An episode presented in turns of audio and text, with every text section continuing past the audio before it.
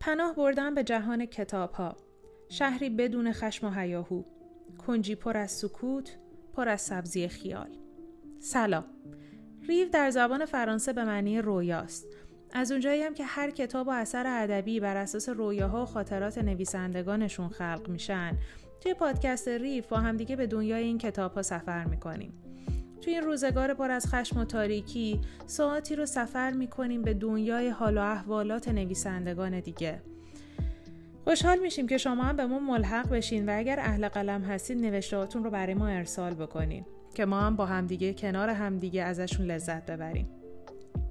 به قول مارگوت بیکل سکوت سرشار از سخنان ناگفته است. از حرکات ناکرده اعتراف به عشقهای نهان و شگفتیهای به زبان نیامده. در این سکوت حقیقت ما نهفته است حقیقت تو و من. ولی ما قصد داریم این سکوت رو بشکنیم به زبان ادبیات و شعر و داستان با هم صحبت بکنیم. مطمئنا حال و احوال امروز ما رو کسی قبلا به قلم کشیده.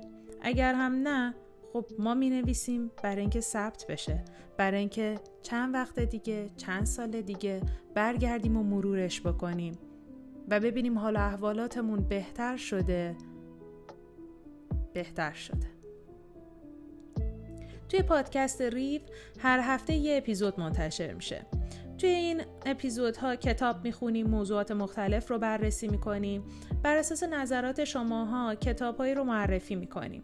گاهی نوشته های شما رو می‌خونیم گاهی هم آثار هنری رو معرفی می‌کنیم و یه وقتایی هم خب با هم درد و دل می‌کنیم.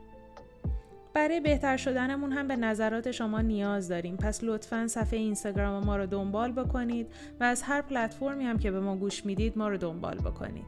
اگر هم خوشتون اومد لایک بکنید و برای دوستانتون رو هم ارسال بکنید. ممنون.